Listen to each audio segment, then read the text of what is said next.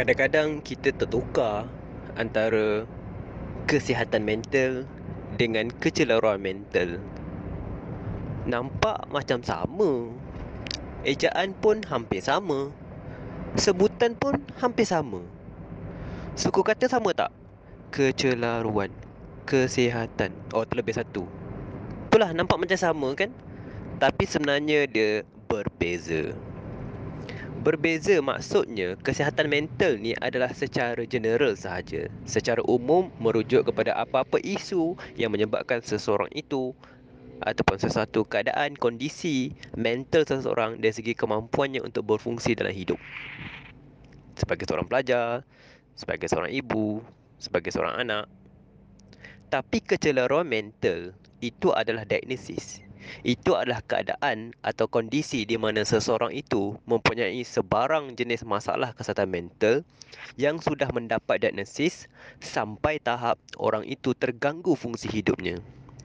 Tak dapat nak belajar, tak dapat nak pergi kelas, tak dapat nak makan, tak dapat nak tidur, tak dapat nak fokus, tak dapat nak bernafas sekalipun. Dia sudah diberi diagnosis. Dan kerana keadaan itu menyebabkan fungsi hidupnya ataupun daily life functionnya terganggu. Jadi ia berbeza. Nak senang faham macam ni. Kesihatan mental ni adalah macam kesihatan fizikal. So kalau isu kesihatan mental, kalau kita ambil analogi yang sama, ibarat macam kita batuk.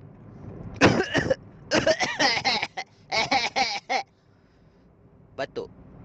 So kita pun rasa macam Hmm mungkin aku naik minum air kosong kot, gatal tekak ni, atau ada benda masuk dalam leher, tekak rasa gatal.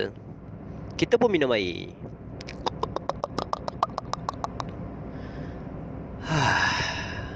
Lega. Itu adalah isu kesihatan mental. Kita buat sesuatu lega sebab dia sampai tak memberi kesan yang melampau.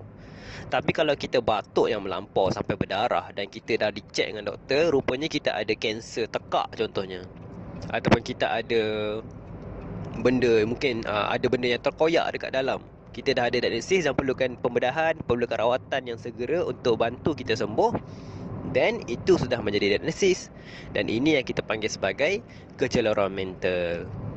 Nampak macam sama, tapi sebenarnya tidak. Kesihatan, kes, isu kesihatan mental ni ramai orang ada. Boleh jadi stres, boleh jadi tertekan, boleh jadi sebab emosi, boleh jadi rasa sunyi, boleh jadi rasa sedih.